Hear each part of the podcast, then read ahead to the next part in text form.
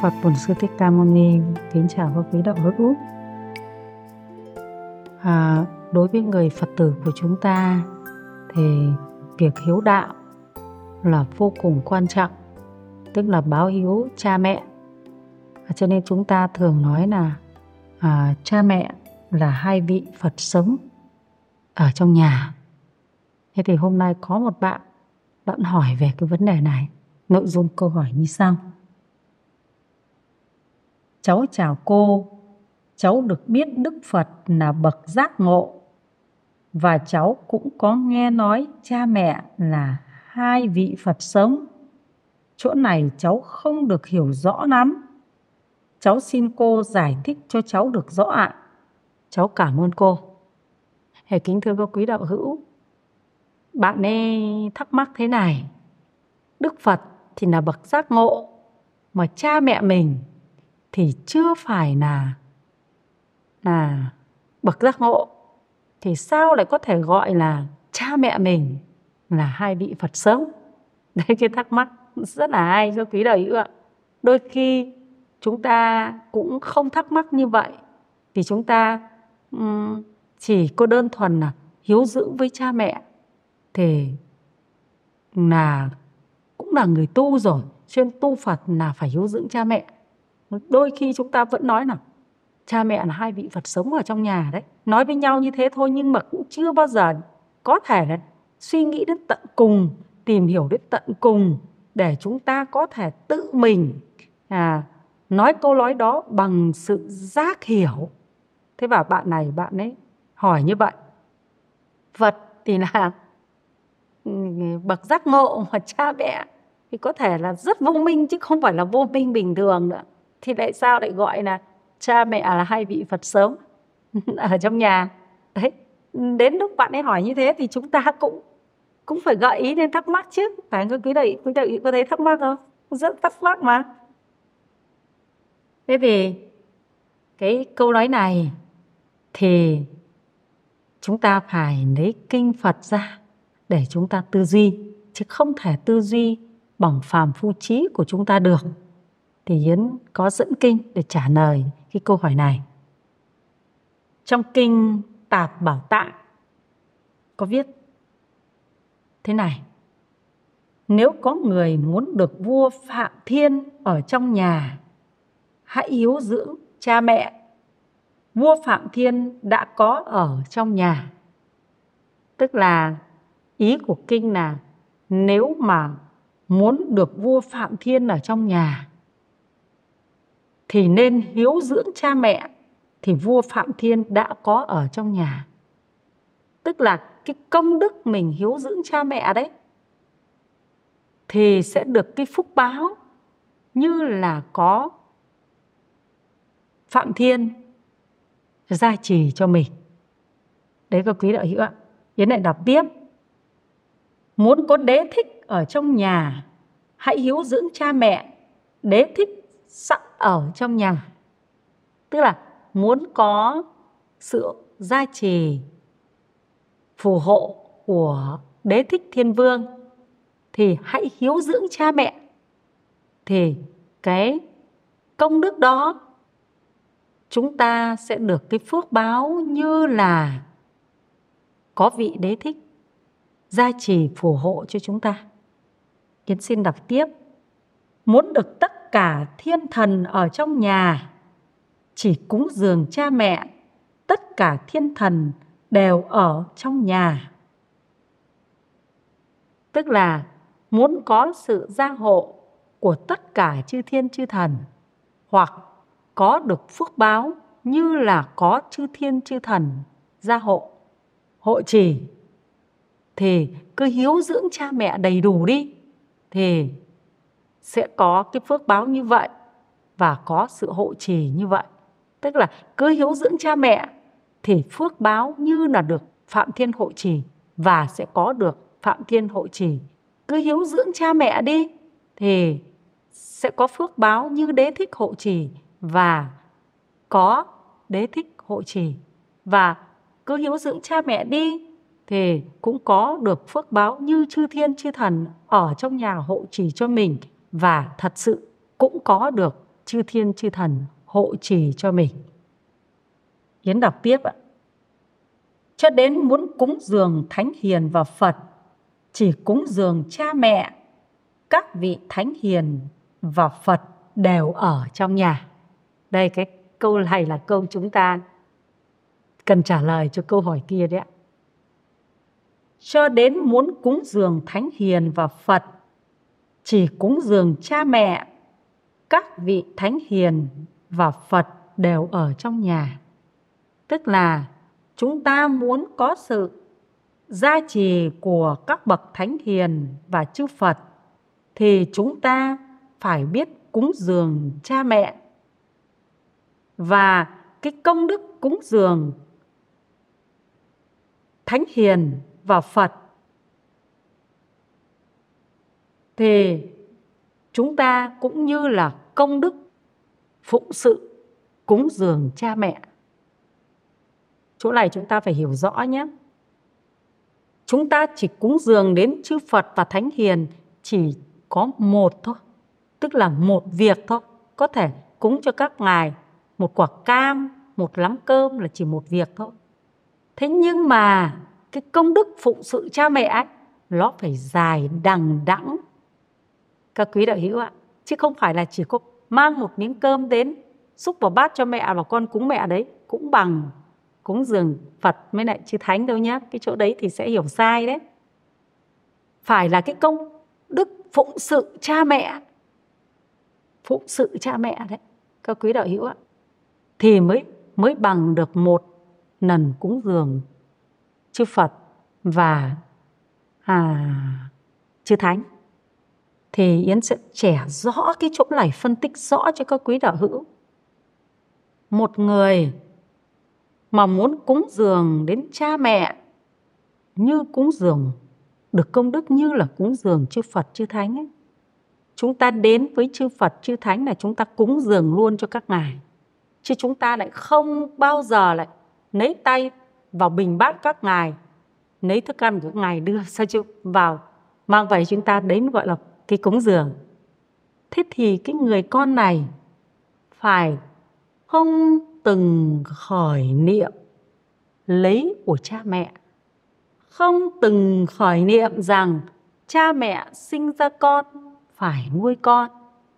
Không có cái niệm đó, các quý đạo hữu ạ. Cũng không nghĩ rằng mình phải nhờ cha mẹ. Những cái lúc mình khó khăn là về nhờ cha mẹ không được có cái niệm đấy, mới được gọi là phụng sự cha mẹ. Rồi nữa, cha mẹ ốm đau, cha mẹ khó khăn, mình phải là người nhận hết cái trách nhiệm với đầy đủ cái tấm lòng hiếu dưỡng của mình sẽ là người phụng sự cha mẹ, cung cấp cho cha mẹ, nuôi dưỡng cho cha mẹ chăm sóc cho cha mẹ mới được gọi là cúng dường cha mẹ các quý đạo hữu mới được gọi là như cúng dường Phật và chư thánh. Chỗ này Yến cũng nhắc về Yến cho các quý đạo hữu. À, chúng ta để chia sẻ với các quý đạo hữu chúng ta một chút. Yến từ thuở bé tí tẹo teo gọi là bé chỉ là mấy tuổi đã được đi học đâu.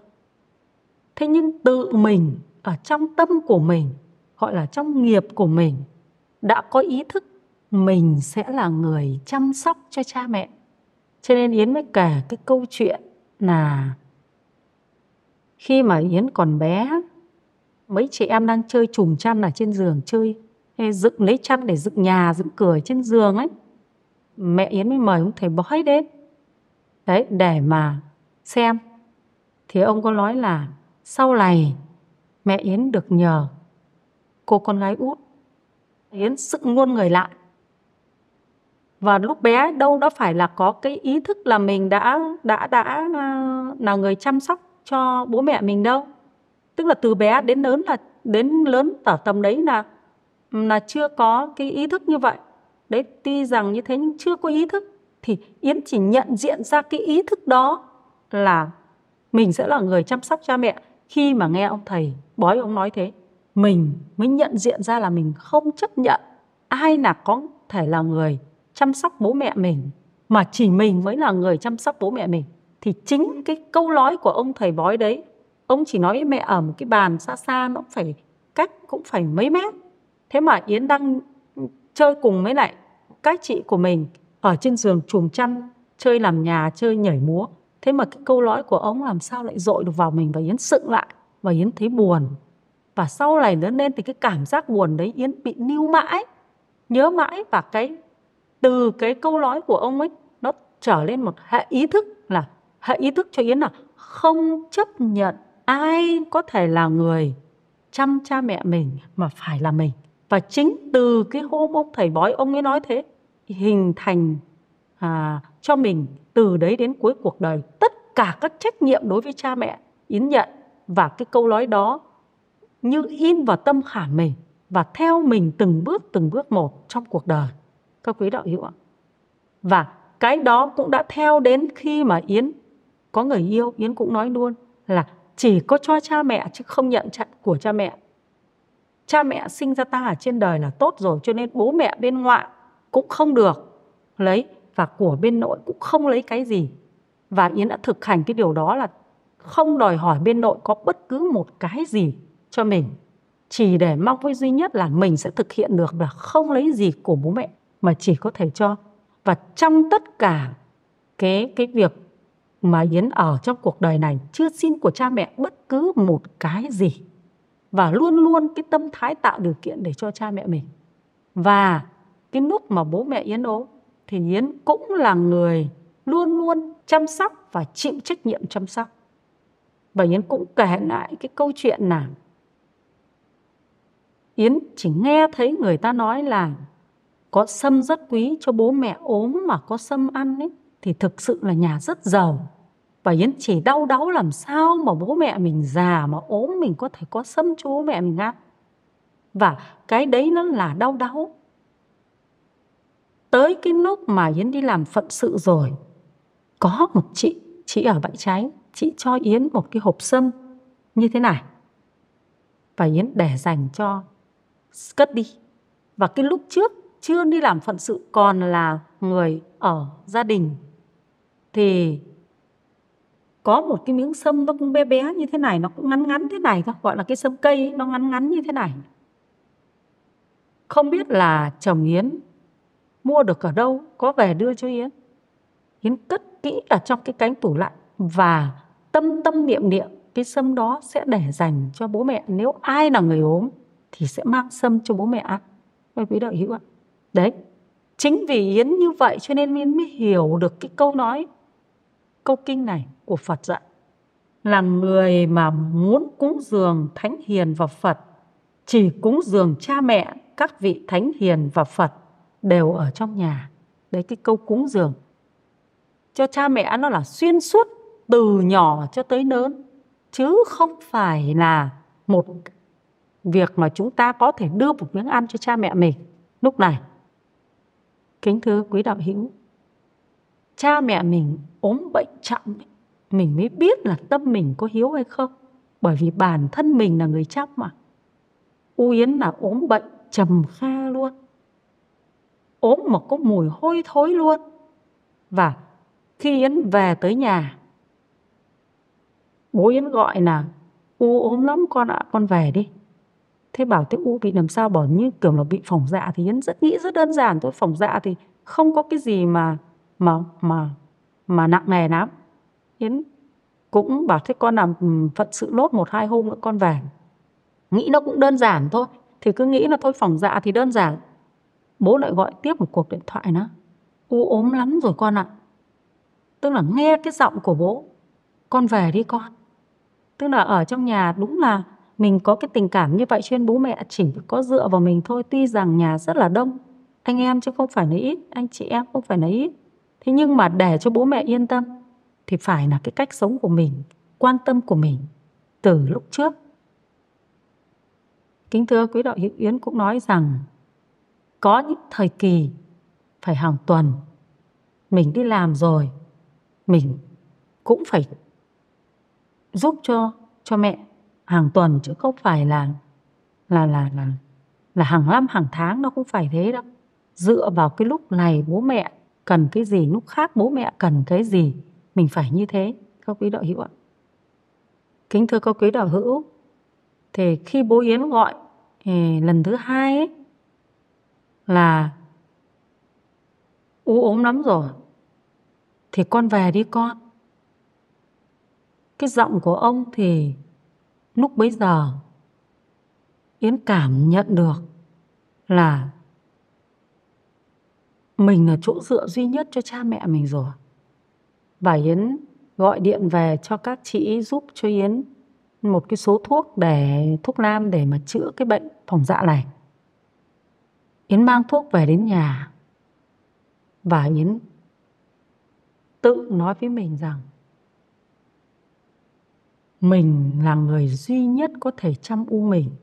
Bởi vì những cái mụn nó mọc lên, nó có mù ở bên trong, tỏa ra cái mùi rất là hôi thối. Và yến cũng nói với bố là con sẽ chăm u con thôi chứ không bảo các chị về các em về yến chỉ nói thế thôi vì yến biết rằng nếu chăm u yến như thế này thì mọi người sẽ sẽ mất mất thiện căn sẽ không thể hiếu thuận được và sẽ có những cái hành xử có khi là không tốt đối với u mình và sẽ làm cho bố mình phải buồn. Thế chính vì thế cho nên Yến nhận chăm. Thì ở đây Yến nói nên rằng là phải chăm u mình, mẹ mình, bố mình lúc ốm đau bệnh nặng mới biết được là mình còn có cái niệm duy nhất là hiếu thuận hay không. Thưa quý đạo hữu ạ, ngày triền miên trong cái việc chữa bệnh cho u luôn từ sáng cho tới đêm thưa quý đạo hữu ạ ngày ăn một bữa mà có khi ba bốn giờ chiều mới được ăn quay vòng từ nhặt những cái mùi hôi thối như thế thực sự là khi u yến ốm không có một người nào đến chơi vì rất là sợ vì sợ truyền nhiễm, sợ cái mùi nó bay ra chỉ còn có là hai bố con còn có bà cô thì chỉ đến một loáng ở nhà ngoài, ngó và hỏi câu, ngó vào cái đi ra luôn. Vì ai cũng sợ cái bệnh khủng khiếp như thế. Các quý đạo hữu. Thì để cho mình nhất được cái niệm là cúng dường cha mẹ như cúng dường Phật chư Thánh thì chúng ta phải có một cái niệm chuyên nhất như thế trong mọi hoàn cảnh thì chúng ta mới ví bằng cái niệm cúng dường Phật với chư Thánh. Thế cho nên mới nói câu rằng là cha mẹ là hai vị Phật sống, tức là chúng ta có cả đời chuyên tâm như vậy, cúng dường phụng sự cha mẹ như vậy thì mới có thể gọi cho chúng ta là người được cúng dường đến chư Phật, chư Thánh một chút và cái tâm như thế thì sẽ có được chư Phật, chư Thánh gia trì cho mình. Gia hộ cho mình. Vì ở trong kinh có dạy là các vị Thánh Hiền và Phật đều ở trong nhà. Và Yến cũng nhắc lại là U Yến ốm như thế và Yến cũng có được cái giấc mơ là lấy cây dâu ở đầu hồi, đun nước, băm ra đun nước cho cho U đi. Và Yến khi dậy, có đúng như thật, có hai cây dâu ở đầu nhà và băng nước tắm cho u. Nước thứ nhất, nước thứ hai, tại vì hai cây dâu, mỗi cây dâu được có một cây mới là một cái nhánh bé bé. Đun đúng hai buổi thì khỏi hết luôn. Không còn một tí dấu tích nào của bạn. Thế thế thì đây là có, đúng là chư Phật, chư hiền thánh ở nhà, gia trì cho mình đấy. Các ngài, oai lực của các ngài, gia hộ cho mình cho mình được cái điều linh ứng đó. Đấy là trong cái niệm mà mà phải hiếu thuận các quý đạo hữu cho nên, như chân như thật Yến vẫn thấy rằng mình rất là hoàn thành cái việc hiếu thuận. Yến đọc tiếp một bài kinh nữa, đó là kinh Tăng Nhất A Hàm này các tỳ kheo có hai người mà các thầy không thể nào đền ơn cho hết được đó là cha và mẹ nếu có kẻ vai trái cõng cha vai phải cõng mẹ đi xa ngàn dặm cung phục đủ mọi thức ăn đồ mặc chăn nệm và thuốc thang. Thậm chí cha mẹ có tiểu tiện, đại tiện trên vai đi nữa, cũng chưa trả được ân sâu cha mẹ. Các thầy phải biết, ân cha mẹ nặng lắm, bồng bế nuôi nấng, dưỡng dục đúng lúc, làm cho ta trưởng thành. Vì thế mà biết ân đó khó trả. Do vậy, người con hiếu thảo muốn báo đáp công ơn cha mẹ đúng chánh pháp cần phải thực hành những việc sau đây. Nếu cha mẹ chưa có niềm tin, phải khuyến khích cha mẹ phát tâm tin tưởng tam bảo. Nếu cha mẹ san tham, phải khuyến thỉnh cha mẹ phát tâm bố thí. Tức là chúng ta phải khuyến khích cho cha mẹ chúng ta có lòng tin đối với Phật, đối với Pháp, đối với chư Tăng. Và chúng ta phải để cho cha mẹ mình biết cúng dường bố thí. Nếu cha mẹ theo điều ác phải khuyến khích cha mẹ hướng về đường thiện. Hey, kính thưa quý đạo hữu thì sau video này thì Yến cũng muốn các quý đạo hữu sẽ kể về những việc của mình đã hướng dẫn cha mẹ thế nào. Thì chúng ta có hai cái lợi ích. Lợi ích thứ nhất là làm cho chúng ta được hoan hỷ với các công đức tạo ra. Thì mỗi lần hoan hỷ với cái niệm hiếu thuận này thì sẽ khiến cho chúng ta tương tục được đến nhiều đời, nhiều kiếp sau. Chúng ta sẽ rất hoan hỷ với niệm hiếu thuận.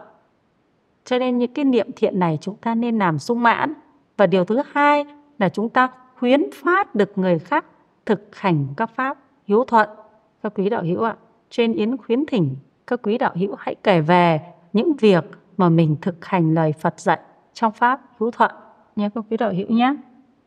Thì ở đây Yến cũng có kể cho các quý đạo hữu nghe.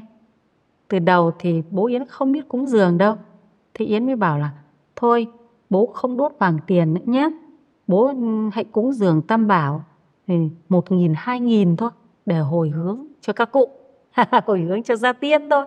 Thế thì bố Yến bảo thôi tạo đốt ít đi mà đốt ít thôi tức là đốt ít bằng tiền thôi lúc trước thì nhiều nhưng bây giờ chỉ ít thế xong ông bảo chị sao lại cúng một hai nghìn tao cúng hẳn mười nghìn cho các cụ cúng dường tao bảo hẳn mười nghìn cho các cụ đấy cho nên chúng ta khuyến thỉnh dần dần thế và về sau đến kết cục, đến trước lúc tắt hơi thở, ông nói là, thôi, của ta còn bao nhiêu thì cúng dường hết. Và ông nói, đó xong. Thì ông bắt đầu phát tâm bồ đề, xong là ông ra đi một cách nhẹ nhàng. Các quý đạo hữu ạ. Đấy. Cho nên chúng ta khuyến thỉnh một cách dần dần. Thế và bản thân ông thì về sau ông cũng không đốt tiền vàng nữa, bởi vì cái công đức nó sinh ra và cũng có thỉnh cho ông cái đài nghe pháp. Ở chùa về, ông nghe dần nó cũng thấm thế, và khuyến thỉnh ông ăn chay thì ông có ăn chay. Thế xong à mấy lần về lại thấy ông có có thìn. Thế thì ông có nói là, thôi, thỉnh thoảng bố chỉ mua một tí mà, bố có sát sinh nữa đâu. Đấy, rất là hay các quý đạo hữu ạ. Ấy yến đọc tiếp ạ. Đấy là cha mẹ làm điều ác thì khuyến khích cha mẹ hướng về điều thiện tức là không có sát sinh nữa. Đấy, và biết nghe pháp, và biết phát tâm bồ đề. Yến đọc tiếp ạ. Nếu cha mẹ theo tà kiến, phải khuyến khích cha mẹ trở về với chính kiến. Thì với cái chính kiến giải thoát thì lúc đầu là các cụ thì thường có cái quan niệm là chết là hết. Tức là chết là hết rồi. Chết là về mới cõi vĩnh hằng rồi. Tức là nó rơi vào tà kiến rồi. Thế nhưng bây giờ biết là chết là phải theo lục đạo luân hồi và phải tu thì mới có thể thoát được luân hồi sinh tử được tức là có chính kiến và biết phát tâm bồ đề làm được như vậy là trả ơn cha mẹ đúng với chính pháp, khiến cha mẹ không những được an vui trong hiện tại mà còn gieo phước lành trong tương lai. Đấy các quý đạo hữu ạ. Chúng ta muốn coi cha mẹ mình là hai vị Phật sống ở trong nhà, thì chúng ta phải làm được tất cả các công đức đó. Nhưng công đức này thì không phải là cha mẹ là hai vị Phật sống, mà nó chỉ phù hợp với câu là cúng dường phụng dưỡng cho cha mẹ. Thì công đức đó được bằng cái công đức cúng dường tới Phật và chư thánh một lần thôi các quý đạo hữu ạ cả đời mình hiếu dưỡng với cha mẹ như thế cùng với đưa cha mẹ vào trong chính pháp của Phật thì cái phước báo sinh ra cho chúng ta chỉ bằng cái phước báo cúng dường tới chư Phật với chư Thánh một lần thôi nhé.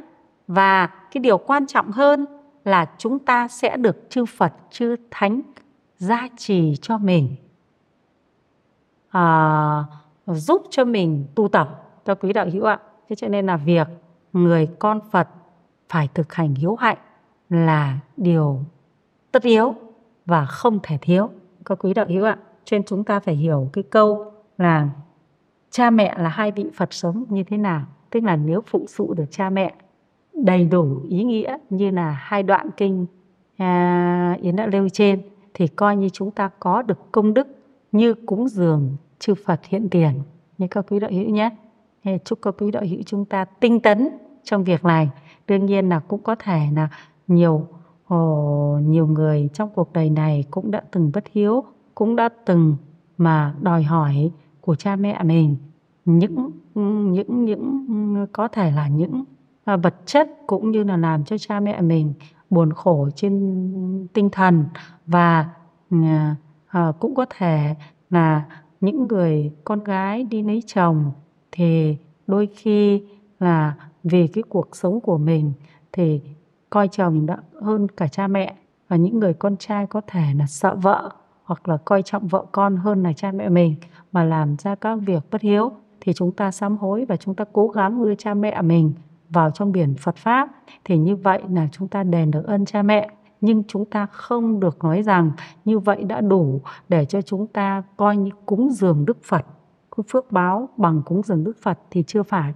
Công đức của Phật rất vô lượng, vô biên. Cho nên một cái niệm mà mình có hiếu thuận phụng dưỡng cha mẹ như thế cũng phải do huân tập, tu tập, hiếu hạnh, nhiều đời nhiều kiếp. Các quý đạo hữu ạ.